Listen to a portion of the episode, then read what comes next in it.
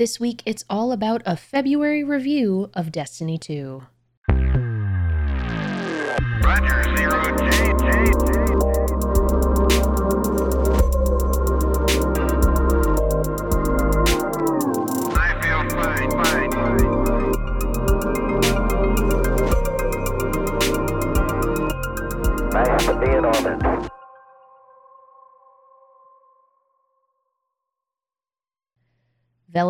Guardians, I greet you in the light. Welcome back to Gamer Loop Radio, everyone. I'm your host, Verita Amore. As of the posting of this podcast, we are less than one week away from the release of the latest Destiny 2 expansion, The Witch Queen. And there are so many changes coming with this expansion. Let's dive into the updates provided by This Week at Bungie towards the end of January and the month of February. As we review these massive updates from Bungie, I want our lovely listeners to keep in mind that there are some massive updates that have been posted with both the TWAB and in between the TWAB, uh, between my last podcast and this one. I'll be covering the high level details of each TWAB and will absolutely note if there are any deep dive articles to dig into. Starting with the TWAB from January 27th, we begin with ritual reputation updates. Vanguard ranks will be changing. Bungie notes here, according to their findings, players were running more Vanguard strikes than anticipated and were optimizing for the new activity streak at a lower rate as well. They used the data from the Season of the Lost to adjust the model to be more accurate with actual behavior and then retuned everything to bring the average gain more in line with the Crucible. For Season 16, expect increased Vanguard reputation on completion, activity streak amounts, Nightfall multipliers, and Nightfall completion quality bonuses. Next, we have Trials reputation updates. Bungie notes here that Trials of Osiris was about 30% slower than anticipated, while not having an accelerated gain when higher ranks are achieved. They also felt like they were not valuing winning rounds enough, especially players getting to 20 round wins at a, and 7 ticket wins. Bungie has added a small amount of Trials reputation at match end for every round won in that match, which increases based on how many ticket wins a player has. At the top end, each round won awards 21 reputation, up to 105 extra reputation a match. This ideally speeds up the Trials reputation gain by 50% or more for players who do not regularly reset their ticket in an attempt to go flawless. Bungie was not able to give an accelerated reputation gain for higher ranks in the Witch Queen for technical reasons, but expect more news on that later this year. Oh, and guess what? The Summoner Auto Rifle is returning as a reward in Trials of Osiris. So, what isn't changing? Bungie notes here that they are happy with the speed of Crucible reputation gain, though they may look at this again alongside Iron Banner vendor changes in the future. Additionally, the Gambit reputation gain was about 30% slower than desired, but with the Gambit revamp coming with Witch Queen, Bungie is going to wait for a full season of data to analyze playstyles before making any changes. Currently, no changes are being made to the activity streak system or the placement of weapon ornaments either. Bungie notes here they have heard our feedback on it and don't believe it is currently meeting their design goals. It is intended to feel like a nice bonus for dedicated players, but rarely feel critical. Right now, it can sometimes feel too punishing to leave a ritual playlist, but this is being partially driven by Gambit slash Vanguard reputations moving slower than intended, combined with the ritual ornaments being on the second reset. They want to see how the tweaks to Vanguard reputation changes playstyle and hourly gain before they make any changes across the board.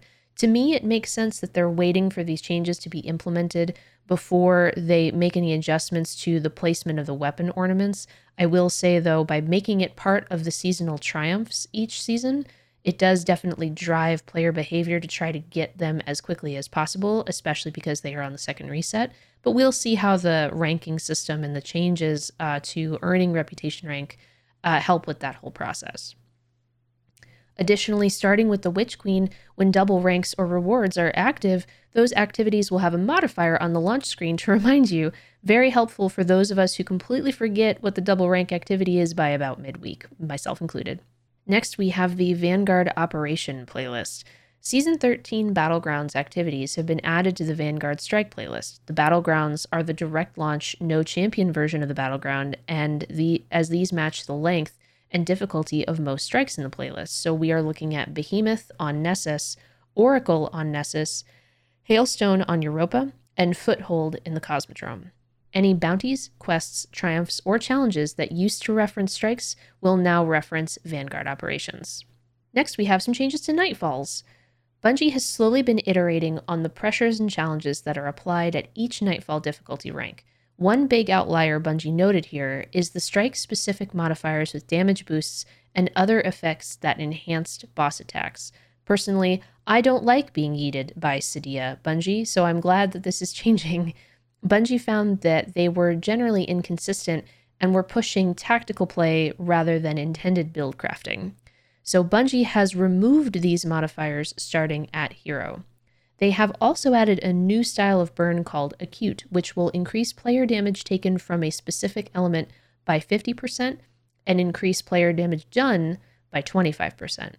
Most Nightfalls already had a 25% damage modifier, so this will be an even increase across the board of 25% in both directions. Seasonal strike modifiers introduced in Season 15 will be moved from the Vanguard playlist to Nightfalls. These are unique buffs and boosts that aid you if you lean into the combat themes of the season. So for Season 16, they are themed to Glaive and Void usage. No surprise there. These will rotate weekly and appear on all Hero, Legend, and Master Nightfalls. All Nightfall activities now have a modifier that lists the shields being used as well, similar to Legend and Master Lost sectors. Wrapping up this particular TWAB, we have a change to the Lost Sector rotation. Starting with Witch Queen, there will now be a single daily Lost Sector, which has both Legend and Master difficulties available at the same time, selectable at the entrance, and both difficulties will give the same exotic reward.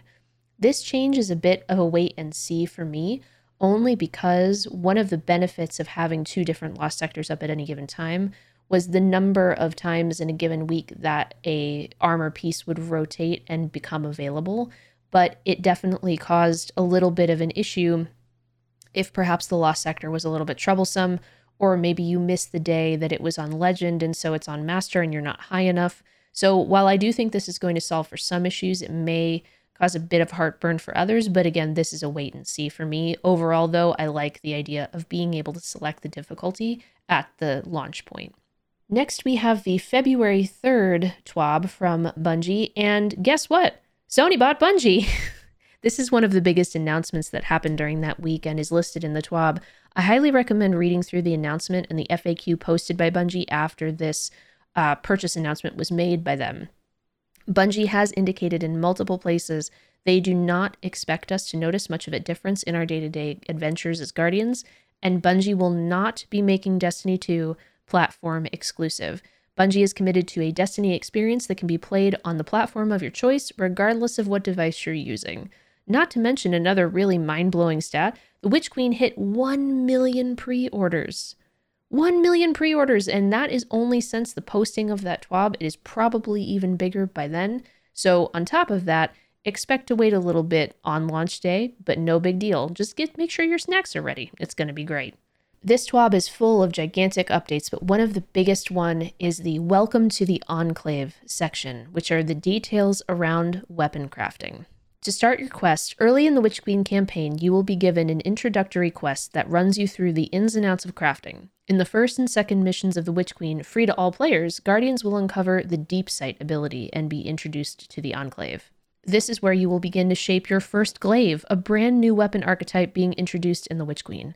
All of the necessary materials will be provided to you for your first crafted weapon, but you'll also be given a short tutorial on how to find those materials for future crafting. A subset of weapons and archetypes will be craftable from the start, but more will be added in the future. In order to shape the future tools of destruction, you will need to do a little bit of research first. Patterns are your first requirement. Some will be acquired through quest completions, while others can be earned by completing various gameplay objectives.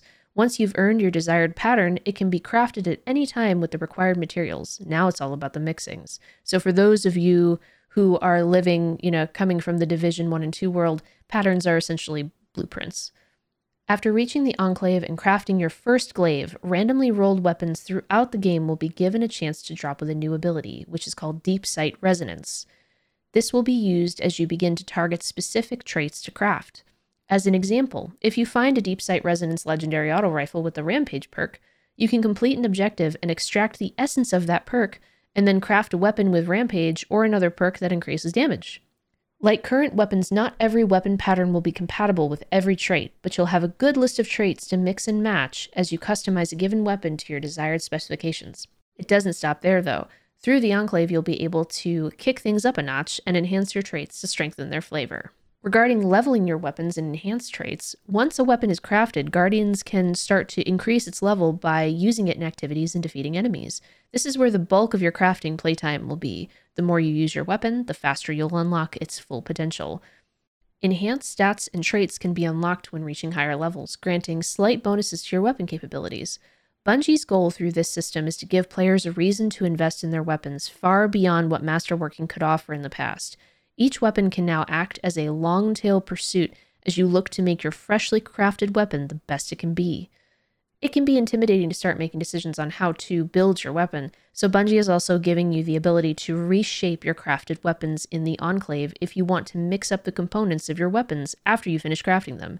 You can switch up what barrel, mags, or traits you use so you don't feel like you got locked down one path forever. Bungie is also introducing mementos, while the majority of your crafting experience will be dedicated to mixing, matching, and enhancing traits, there is also an opportunity for a bit of customization when it comes to appearances and activity specific trackers. At launch, one weapon memento will be available for players to earn through Gambit, unlocking a Gambit themed appearance and tracker. Rank up your weapon to max level, head back to the Enclave, and apply your freshly earned memento for some sweet flair. More of these will come online through Trials of Osiris and Grandmaster Nightfalls. Bungie has plans for mementos down the line, and they are excited to introduce a new endgame rarity cosmetic item for players to chase as they build out their new arsenal of weaponry. On top of that, we have exotic crafting. Legendary weapons aren't the only thing that you'll be able to craft. The upcoming Osteostriga exotic SMG and three class unique exotic glaives can also be crafted through the Enclave once you find their respective patterns, of course. While legendary weapons can be crafted from the ground up, exotic crafting is more about fine tuning something with a defined identity. You may have the opportunity to customize things like barrels or stocks while preserving the exotic look and feel. Looking for a longer range profile for the weapon or opting to shred through your enemies up close and personal? Through the Enclave, you can do just that. Overall, having this insight to weapon crafting has really helped to tie together the change to how orbs of uh, light are generated and the weapon crafting system. They really want you to lean into the idea of crafting and not masterworking a weapon just for the abilities that it has, and to keep using that weapon and not penalize you because it's not masterworked. I really can't wait to get my hands on this weapon crafting system. And I would say that, again, if you are a Division 1 or 2 veteran and weapon crafting was something that you liked and you're on the fence about Destiny, this is a great opportunity to check it out. Next, we have a huge section on weapon tuning, and it all starts with Pinnacle and Pursuit weapons. Now, for those of you who may or may not remember, when Pinnacle weapons were introduced, they were tuned and presented as being best in class weapons to act as rewards for players dedicated to a particular activity. They excited and motivated players, but they were expensive to build for legendary weapons and had some undesirable side effects, such as PvP pinnacle weapons becoming a mandatory in PvE activities for those of you who had Recluse and Mountaintop, this will sound very familiar, or becoming incredibly unpleasant to play against or so strong that no other weapons in the class could compete in PvP, again, Mountaintop, not to mention Not Forgotten. When Bungie moved away from pinnacle weapons, they didn't go into a whole lot of detail as to the reasoning behind why, so they take a moment here to clarify the move and to introduce the pursuit weapon for the next season. From a technical breakdown standpoint, the intent as of Season 12 is that a pursuit weapon should be a solid weapon, roughly 70% of a quote unquote god roll in its archetype, with perk options that work well in both PvP and PvE, and which can be reliably obtained without a huge grind. These should act as good starter weapons for both PvP and PvE, while leaving space for weapons from pinnacle activities like trials, raids, and nightfalls to exceed that potential and Bungie generally ships a similar weapon with higher potential in the same season. Bungie also notes here that Salvager Salvo basically ignores that guideline. Oops. But they really wanted to put chain reaction on a special ammo weapon and don't currently see a reason to touch it. Chain reaction is going to be rare on special weapons, though. This leads us into the ritual weapon for Season 16, the Reckless Endangerment Shotgun. It introduces a new Steady Hands perk for a huge handling boost after a kill, plus Snapshot. Next, we have an explanation of origin traits. Every weapon that is new or returning in the Witch Queen will have an origin trait determined by its source in a third trait column, including all new legendary weapons and all returning trials, Iron Banner, and Nightfall weapons. Origin traits will only appear on new drops of a weapon, and they will not be retroactively added to old drops. These traits vary in effect, but the guideline is that they either have high uptime and medium power effects or low uptime and high power. There are 14 origin traits in total shipping in The Witch Queen and Season 16, and Bungie expects to ship around three new ones each season after Season 16. For example, one for Season 17, one for the raid or dungeon, and one for the seasonal event until they have one for each event. When Bungie refreshes old weapons from a given source, for example, an existing raid or old pool of seasonal weapons, they may create a new origin trait at the same time. Bungie also gives some examples on what some of these origin traits are going to look like. Starting with Trials of Osiris, you have Alacrity, gain increased reload, stability, aim assist, and range when you are the last living member of your fire team or running solo. Solo also includes solo lost sectors and rumble, for example. So they give you an idea of how this trait is going to impact both PvE and PvP activity. In Nightfall Strikes, we're going to have Stunning Recovery. Stunning a champion partially refills your magazine, triggers health regen, and improves recovery for a short duration. In Crucible, we have One Quiet Moment, which grants increased reload speed when out of combat. Lastly, we have the Strike origin trait, Vanguard's Vindication. Final blows with this weapon grant a small amount of health. Anytime it makes sense due to the source activity, a weapon will have multiple origin traits selectable. For example, Nightfall weapons can select between Nightfall and Vanguard traits. Trials weapons can select between Trials of Osiris and Crucible traits. The Pursuit weapon can select between the Gambit, Vanguard, and Crucible traits, since it can be acquired from any of these activities. Next, we have Weapon Foundries. In Season 16, Bungie is replacing the old world loot pool with 12 new weapons in the style of the Destiny 2 Year 1 Foundry weapon sets three weapons each from the Suros, Omolon, Häkke, and Veist foundries, plus one foundry weapon for each Vanguard, Gambit, and Crucible. Each weapon will come with a foundry origin trait themed around that foundry's personality. Suros is going to have Suros Synergy. Reloading grants this weapon bonus handling and reduces incoming flinch for a short time. Häkke is going to have breach armaments. This weapon deals increased damage against vehicles, turrets, barricades, and stasis crystals. Turrets also include stasis turrets. Omolon is going to have fluid dynamics. This weapon has increased reload speed and stability for the top half of the magazine. And Veist is going to have Stinger, chance on damage to partially refill this weapon's magazine. In addition to the Foundry origin trait, each Foundry weapon's perk pools lean into that Foundry's identity. Big damage for Häkke, consistency for Suros, ability tie ins and weird stuff for Omolon, and never stop firing for Veist. Foundry weapons that drop from a source aside from the world pool can switch between the Foundry trait and that source's trait. This doesn't imply that the Foundry weapons will be common outside of the, wor- the world pool. Some additional global changes were announced as well. Kill trackers were once one reason to masterwork a weapon, but now Bungie sees no reason to gate this behind masterworking. They will be present by default on all weapons that shipped in Forsaken and later. Exotic weapons prior to Forsaken will be updated in a later release. Yes, this means masterworking should no longer be seen as mandatory, and Bungie expects the plus 10 to a weapon stat or plus 10 to primary stat, plus 3 to other stats for Adept to only matter to dedicated PvP players. Bungie has no specific plans for changes to masterworking at this stage, but they will revisit it later. In addition to the information around kill trackers, Bungie also announced that following in the armor team's footsteps, weapon mods for legendary weapons are now free and instant to insert. Yay!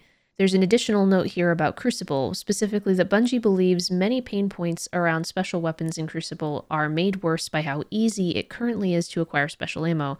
And while they've touched this in the past, they're making a further adjustment now. Players now only drop one special ammo on death or equivalent, no matter how much they were carrying, as long as they weren't completely empty. The maximum you can pick up off of a special brick is one for a shotgun, fusion rifle, or sniper, or equivalent of other weapons. Scavenger mods add to this as normal, but they will be evaluating their place in Crucible in the future. Now, Guardians. There is a gigantic section around sandbox change notes here. This is one behemoth of a TWAB. And as I mentioned earlier on the podcast, this is one of those sections I'm going to encourage you all to read through at your own leisure. Bungie has gone to great lengths to detail out a lot of weapon sandbox changes, and I will say, when I went over this on my stream a few weeks ago when it was first released, it took about an hour to read through.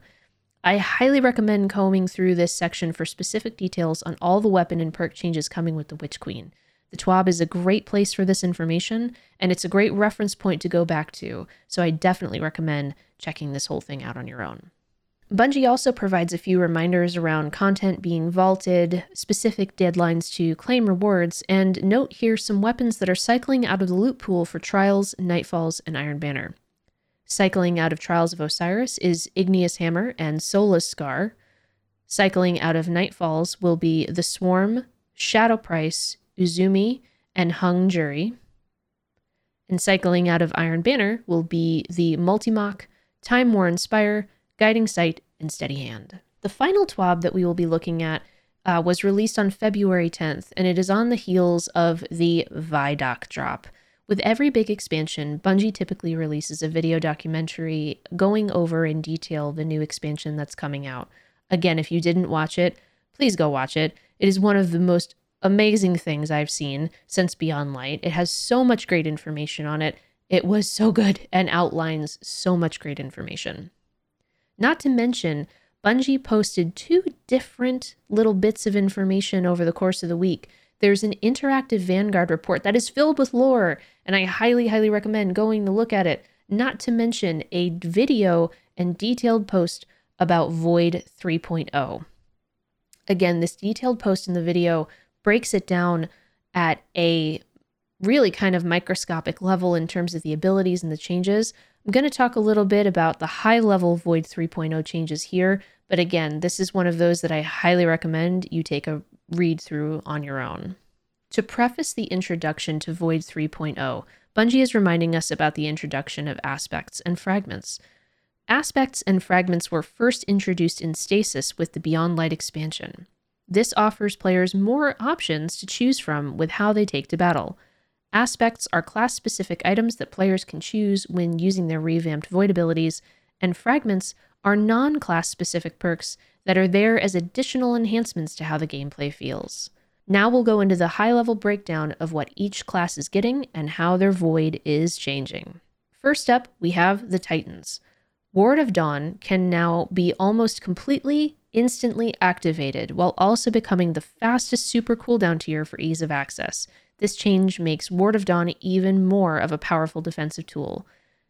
Sentinel Shield will still let Titans harness their inner Captain America with thrown shields providing range damage as a shield bash grants full overshield.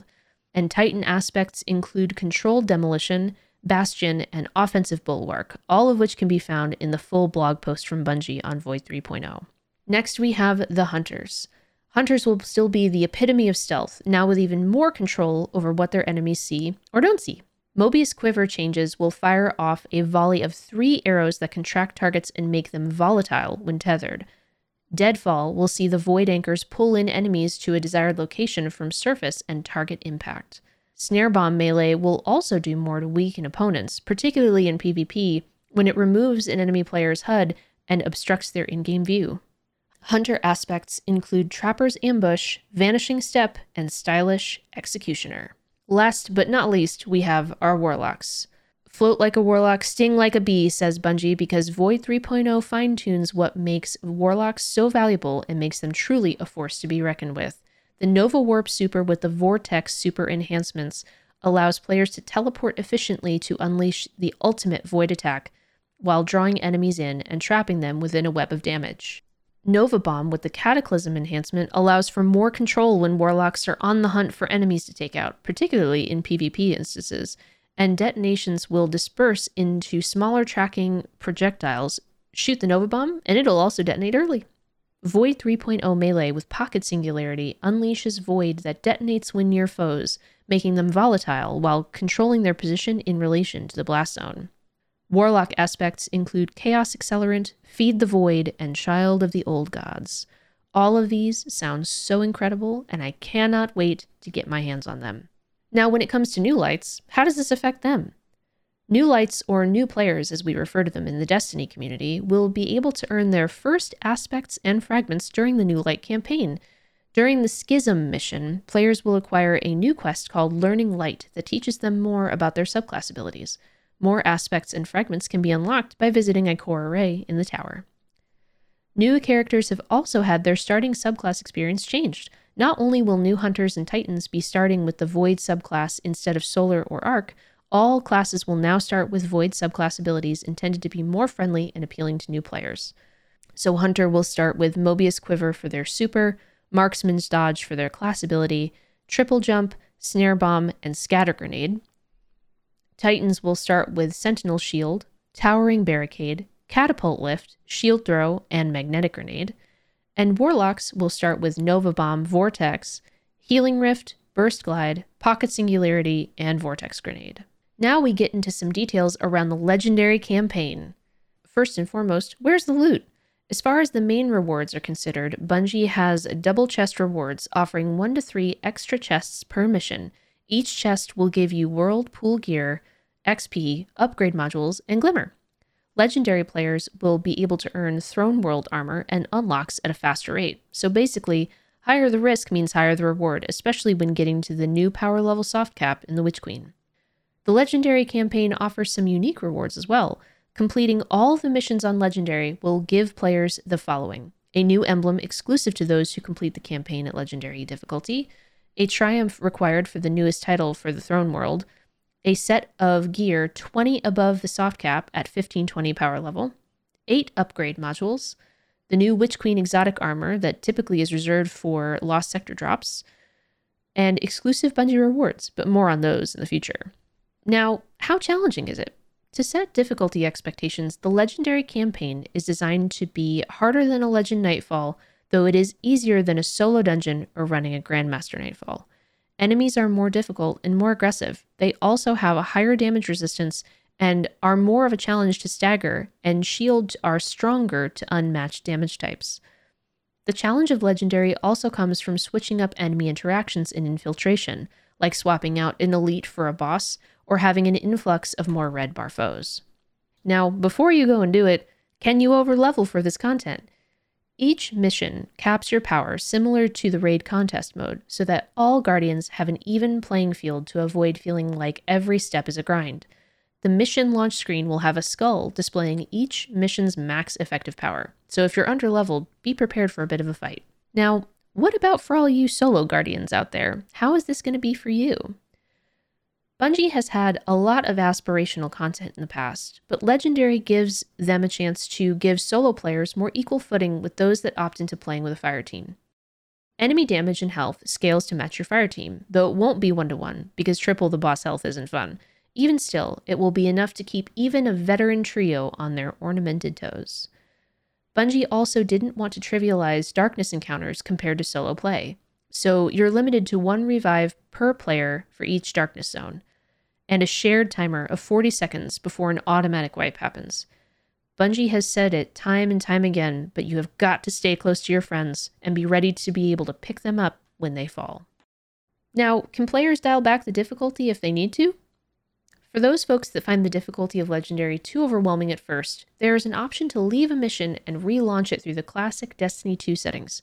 Some players will want to focus more on the story than on the sweat for that first run, and that's totally fine. Bungie wants to support you in that endeavor. For those who want more of a challenge later, they've added nodes to replay any of the Witch Queen campaign missions on Classic or Legendary at any time, after you've beaten the mission once, of course. Next, we have some really spicy descriptions on new exotics coming for Titans, Hunters, and Warlocks with the Witch Queen. Each class is getting one stasis and one non stasis exotic for a total of six. Starting with the Titans, you have the Lorelei Splendor Helm, which is more than just a pretty face. It has the cauterizing flame perk that allows for sunspots to heal players when they have Sun Warrior. Critically wounded? No big deal. The perk also ensures that a sunspot is created in your location to give you that one last fighting chance with that quick grenade and melee ability recharge for longer supers. Plus, more damage? Always a good thing. I really like this choice for Titan, although I will say when I read it, I was a little bit puzzled as to why the exotic was not more void focused because it is a void rework.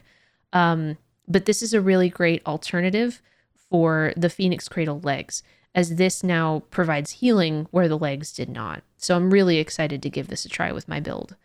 As for the Stasis exotic, the Titan's Hoarfrost Z chess piece is nothing to scoff at, though this one takes a chillier approach to combat for Stasis users with the Glacial Fortification perk. When a player uses Stasis, it allows for a Titan's Barricade to become an impressive wall of Stasis crystals. These crystals will slow any target that gets too close, while also boosting a player and their fire team's weapon reload speed, stability, and range. So, this is essentially a stasis replacement for the Rally Barricade. Again, this feels very situational to me, but I'm very excited to give it a try. As a Titan main, both of these exotics give me a lot to look forward to. For hunters, we have the Blight Ranger Helm with the Voltaic Mirror perk. This perk allows players to redirect their arc staff to deal an increased amount of damage and orbs of power generation for all allies. Basically, get in there and do some damage. Sounds like a good time. As for the Stasis Exotic, hunters are getting renewal grasps with the Depths of Dusk Field perk.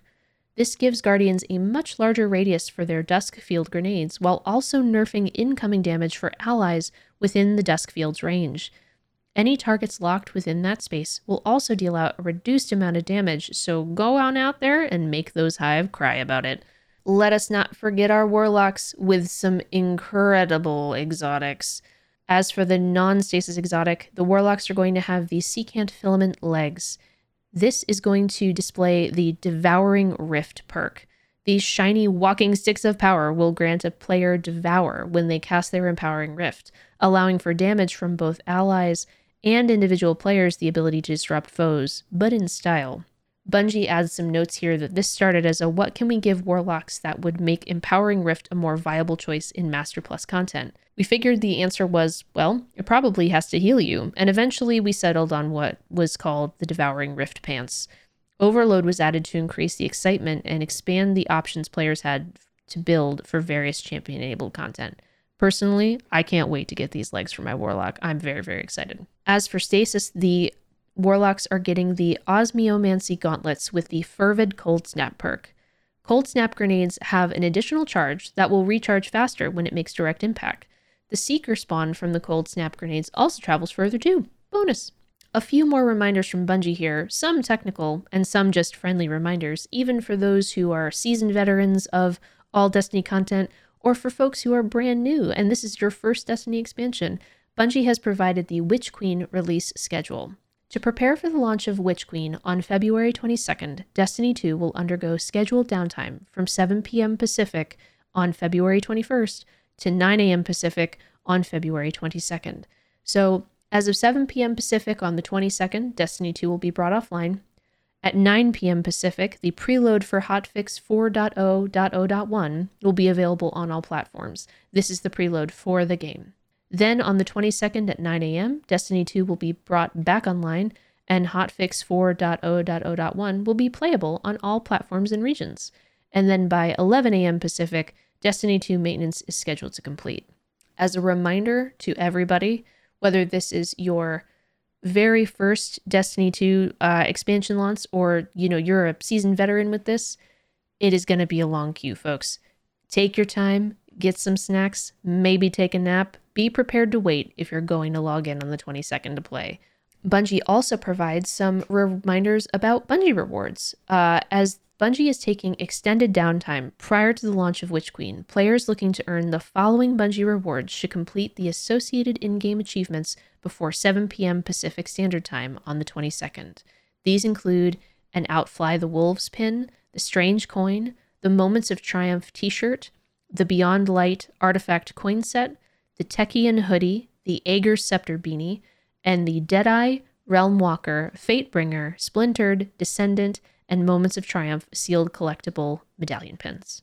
Also, with the launch of Witch Queen on February 22nd, certain activities, quests, destinations, items, and weapons from past seasons and expansions will become unavailable to access or earn. For a full list of vaulted, depreciated, or unearnable content, please visit the Player's Support Report from the February 3rd TWAB. There is also an extensive report on the Destiny Content Vault available on Bungie.net. Well, Guardians, that wraps it up. The Witch Queen will soon be upon us, where we work to defeat Savathun's Lucent Brood, take back the light, and earn and craft some sweet loot. I highly recommend reviewing the Sandbox and Void 3.0 changes in detail when you can, but if you don't want to, hop in on February 22nd and try them out for yourself firsthand. I am your humble guardian host, Verita Amore, and if you are looking for more content and shenanigans from me, you can find me on Twitch, Twitter, Instagram, and TikTok under Verita Amore 87. If you liked today's podcast, don't forget to leave us a rating or review on your preferred podcasting platform. We would love to hear from you. Feel free to email us, ask us questions, tell us what you liked or what can be improved. Do you have any suggestions on topics or game reviews? Just give us a shout. We'd love to hear from you. You can find additional episodes of Gamer Loop Radio on iTunes, Google Play, Spotify, and Podbean. Thank you for listening to our podcast. Roger.